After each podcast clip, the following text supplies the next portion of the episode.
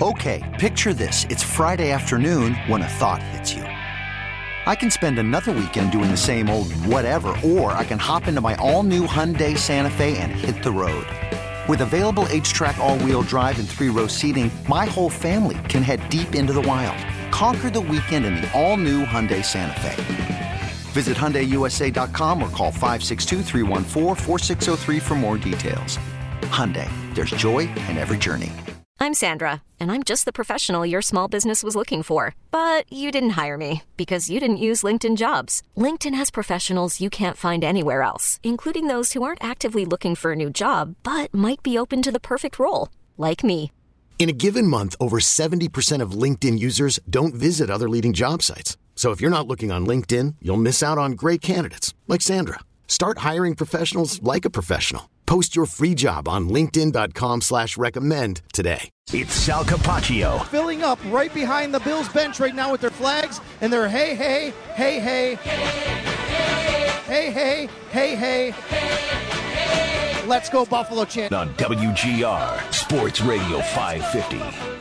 First week of the offseason, often when you see staff changes, and there's one, at least, from the Bills or – so we think. Sal Capaccio now on the West Her hotline. The Bills, Sal, at least to my knowledge, have not announced as of four o'clock here on this Thursday the firing of safeties coach Jim Salgado, but it's being widely reported. Um, is that right? And does it mean anything to you? Is it a sign of anything to you that they haven't said it? I believe it's right. Yes, I can't confirm for myself, uh, but Alaina's a very good source, and if she's reporting it, then then yes, I will tell you. I've also reached out to Jim Salgado and haven't confirmed that specifically, but also haven't been told it's not true. So uh, I, I would assume that that is correct. Uh, I will also tell you that typically I don't think the Bills do announce these things at that time, maybe unless it was a coordinator. Uh, last year, there were some staff changes. There was even a special teams coordinator staff change last year, and we did not even know about that for a little while. Uh, so I wouldn't expect the Bills necessarily to put anything out there. It also could be more coming to before we know, and maybe there's going to be right. one announcement of staff changes they make. Uh, but it's typically not their operation to announce they've fired an assistant, a position coach. Right. Maybe if they if they when they conclude that they're done with you know making changes, then maybe they'll announce something. Um, so I don't know. I, I I'm not like circling, waiting for like you know more firings, but you know ch- change I think would to some extent be welcomed. Sal, I don't know. How do you how do you feel about that? Yeah, I think this is a situation here that like last year they had very little turnover. Now they did have some uh, including the special teams coordinator, obviously, but they elevated the assistant special teams coach to that spot. They had their linebackers coach retire. They moved his son, who was the safeties coach, to his spot. They moved Jim Salgado, who was the nickels coach, to the safety spot. So there wasn't really much of a influx of mm-hmm. there were a couple guys here or there, maybe assistant position coaches. I think Aaron Kromer is the biggest name. Uh, Joe Brady, maybe right? Aaron Kromer and Joe Brady, I guess, coming in as new position coaches. And I think you know given the season they had had, given the turnover at coordinator, I think it was more of, hey, let's not, you know, go too far on this and make sure we have this continuity. I think after the season you had this year, you have to look at this with a more critical eye.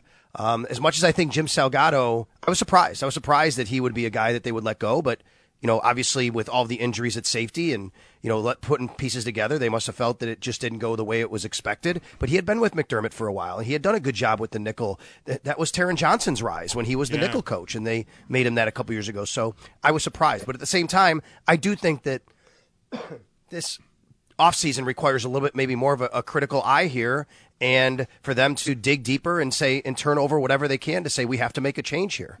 Do you have any idea on on the timing of meetings and that kind of thing? I only ask because I mean m- maybe we won't because it's not it's not as apparent that change is going to be made if it's going to be made at all, right? I'm thinking of other off seasons here where it'd be like, well, everybody's going to they're going to go meet at the Pegulas and decide like what what's going to happen, how they're going to proceed. I would imagine they still would do that, but maybe we just don't know exactly what kind of timeline they're working on. Right, but I think in these cases when you when your season ends on January 23rd, 22nd and other teams are hiring coaches, you have to make moves. you can't wait too long to make moves. This isn't, you know, this isn't getting rid of a head coach and having to go through 10 interviews and, and those kinds of things. These assistant coaches get jobs. They want jobs. They don't want to be out of the league long. You get, you don't, these jobs dry up. You know, it's, it's hard. So you want to grab them before they go other places. So you have to make a move on your own people before you can hire them because look what happened today in Carolina. Frank Reich, bam, he's putting together a staff. There's guys out there. I guarantee you, whether or not Sean Payton gets hired, he's already been, you know, getting a staff rounded up in case he gets hired. So I would imagine that's got to happen in some capacity. But there's got to be some movement here this week, and we've seen it today, obviously, where this these things are going to start happening. I wouldn't be surprised if, if he's not the only one for sure. A couple things more. So the it's complicated and the levels matter. So if I'm an assistant defensive line coach and I think I'm going to be back, but there's a defensive line coach opening mm-hmm. somewhere else, I can go and like trying to track all that. And these guys are probably and their agents just on fire right now with these with, with the changes that happens every year. I'm seeing that it appears last year the Bills made one announcement as we're talking about here with their staff and it was on February 24th.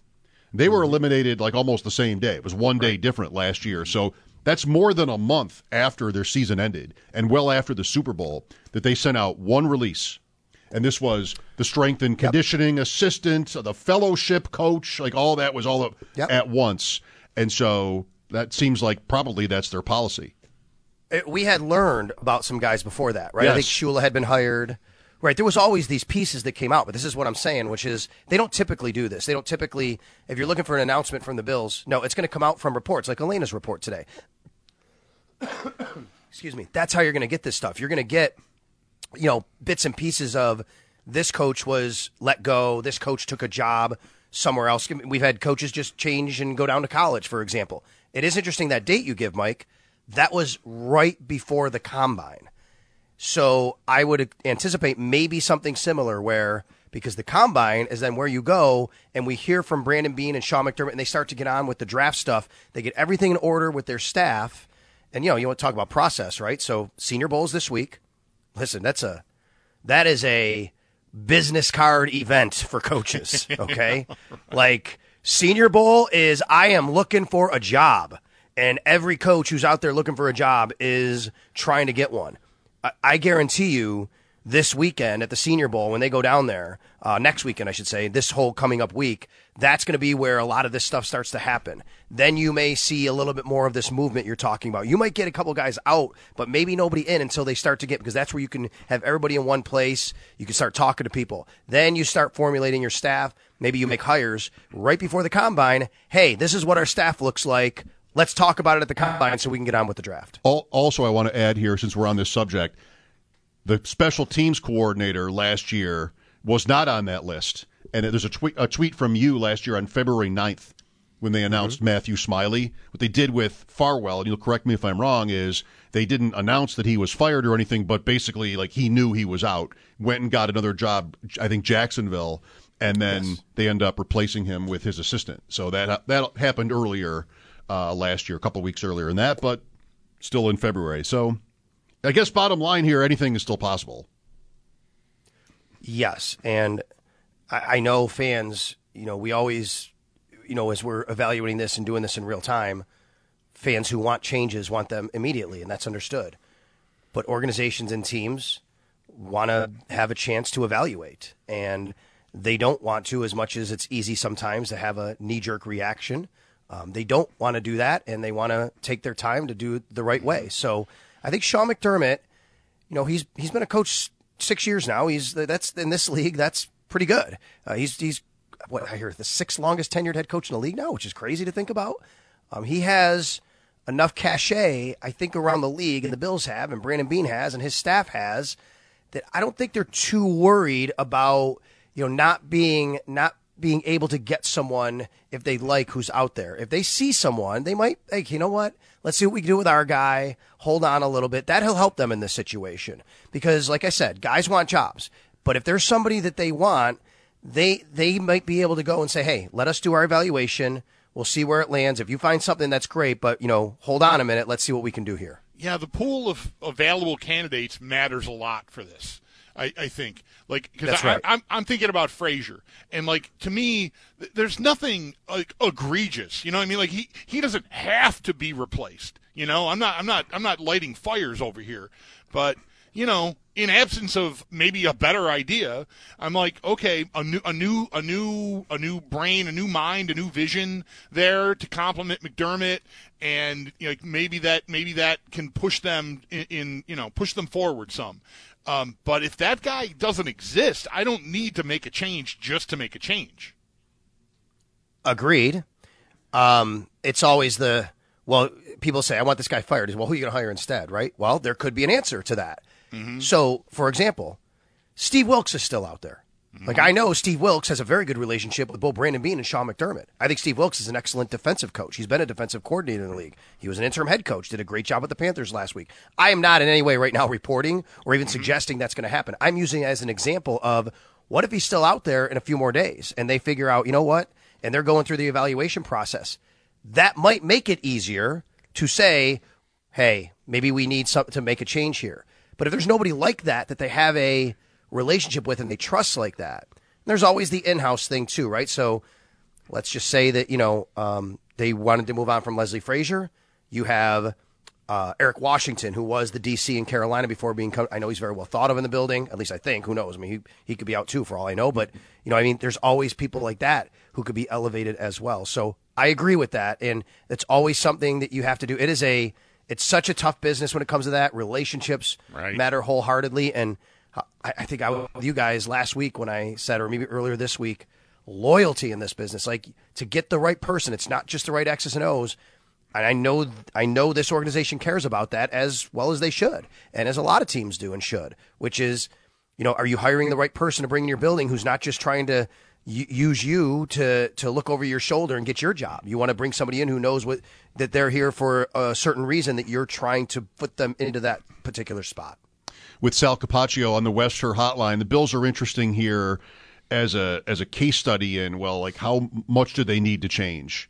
Uh, and for me, I I lean, especially you know considering all the opinions that are out there, I I quite lean toward keep it the same, run it back, kind of kind of thinking with the Bills because I just don't think one playoff game or three if you want, the last three years. And we're re- being reminded of the Houston loss again this week for the first time, like maybe ever. But these playoff losses, they are ultimately what matters most. But I'd much rather be a team that wins all the time like they do. And so, yes, I have things to figure out, but it's a sample size equation for me. And big picture, especially with their, you know, like, what is it? What did I look up? The last three years, they've averaged a 10 point win in their games. 49 regular hmm. season, 49 regular season games. But you know, eventually, Sal, like people put it like this, and we had a caller do it the other day. You know that w- when it was about Andy Reid in Philadelphia, like, well, you reach your ceiling, or it's just like time time runs out. You- You've had enough chances, and I feel like Reid and the caller that day also mentioned Tom Coughlin are both examples of how faulty that thinking is. Like, what what's the conclusion? The right conclusion on Reid? Well, that I, may, maybe it, they would have been fine. The Eagles had they kept Andy Reid as long as he wants to be there. You know, and you don't have anything personal happening. So, um, I don't know. I'm saying a lot here, but I think overall, and I think this will probably be the case that the Bills are going to want to look a lot like they already look. I'll give you another example because I was down there when it happened. Tony Dungy in Tampa. Yes, right. Right? So they trade for Jon Gruden. And it's like, man, they were winning a lot. They got to an NFC championship game with Tony Dungy. They went to the playoffs. And they got rid of him and fired him. And they traded for Jon Gruden. It worked out. They won a Super Bowl the next year with Jon Gruden. So they were right. But you know what else happened? Tony Dungy won a Super Bowl with the Indianapolis Colts. Right? So you never know. Is it is it a ceiling? Is it a there's you know the message only goes so far with certain people, or is it hey we're just a really good team and we're just going to keep fighting and it wasn't our day. There's always so many ways to look at it. I know this. We live in an existence of 17 years without the playoffs. I'd much, much rather live this existence to be going to the playoffs four or five years, about a five years, one time to the AFC championship game and still, and keep trying to get that crack at it than living that existence. It doesn't mean it's ever going to happen. There are no guarantees. And I'm not here to tell you that this coach is ever going to win a Super Bowl. I don't know that. But I know right now it's as close as this organization's been since the 1990s, and I don't think there's many other people you could bring in here from what I've seen that necessarily would have been able to, to do that with this group. Maybe. I mean, I guess maybe that's a tough statement to make, but I, I, I think you there's a there's something to be said for both of those things, which is mm-hmm. maybe you get to a point with one person where it's that's the ceiling, that's long enough, but maybe it's also hey, you're winning all the time, and you know if, you be careful what you wish for because the next person might not win at all. Yeah, I'm just not a one game defines you kind of kind of Right. guy, and so um, You know what they say, Mike? They whenever they say you can't win the big one. Marv Levy once said, "I always learned the big one is the only the one you lose. There are a lot of other big ones along the way." There's just been so many teams and, and athletes in individual sports that were described as in being incapable of winning until they did. Like then they did, and then it was Peyton, whether it's Peyton Manning Yeah. or a hundred right. other examples you can think of. John like, Elway. like that there's some flaw there and I, I have to acknowledge i have to admit that i think that there might that that might exist in some players or coaches whether it's just you know you could think of like a trait that would hold them back um, but mostly i think it's randomness and matchups and you know did you have your best day when you needed it and so i tend to Yeah. dismiss the idea like that somebody's somebody that's close all the time you know can't do it I, you know, I'm glad you say this. I'm glad you think like that. That's the way I think. That's the way I think. Um, I think we're just so quick to dismiss. Well, I haven't won a Super Bowl. Might as well make a change. I mean, you're you're you're right there. There's only one team. There's only one team every year that can win. Did you read? Did you see Scott Kacsmar's uh, t- uh, thread on this, where he was kind of on the opposite side in a little bit? no on, on Andy Reid and, and Mahomes, Uh, Yeah. how like Yeah. your conference championship game at home all these years you've only been to one Super Bowl. If they don't go again, like what are- what are we doing here? Uh, so that, Yeah. that sort of vibe, yeah. Yeah, and I'm like, and people are pushing back, which I agree. with The people pushing back, they're like, he was basically saying, he said, if Mahomes loses, he'll he'll be in rare company to only lose three championship of losing three championship games at home. Like no one does that. And you're like, yeah, but he because he's been to so many of them. Like you can't win every game. The the it should be appraising him for getting there. Like a lot of guys failed to even get there, but he's actually even saying, "Oh no, like this is an indictment on Andy Reid and Patrick Mahomes if they lose this championship game." Like man, they've been to five in a row, dude. well, there is a little room to do it, though. That's what makes it interesting. Like when Reid was with the Eagles, whether it's like clock management stuff or coaches getting conservative. Okay, so why are we losing the big one all the time? And, you know, with Kansas City, he does have the one, but he's lost other big games. And that really is kind of the, the point on McDermott, isn't it? I mean, wh- why would anybody even consider whether the Bills need a different head coach? It, it would be this point gets made, and I think it's fair enough. He's not an offensive coach, and that's your meal ticket. And so, but, I say to that, you're you're already here. You know, it's been six years. You're already here. You're winning a lot.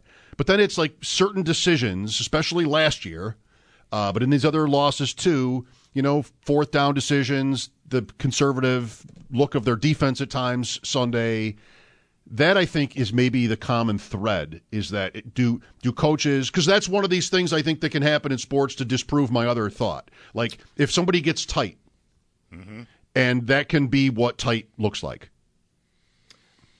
Yes. But I think, Mike, there's a counter to that of like I've heard this week, and these are the same things. The the the, the calls we've taken, the tweets that we read, things like that. Exact. I don't disagree with you. Like those, there is a there might be common, there might be commonalities between all of these things. But every time, a lot of times, when I hear a caller or a tweet, they bring up, well, the Kansas City game in 2020, the Kansas City game last year, the Cincinnati game this year.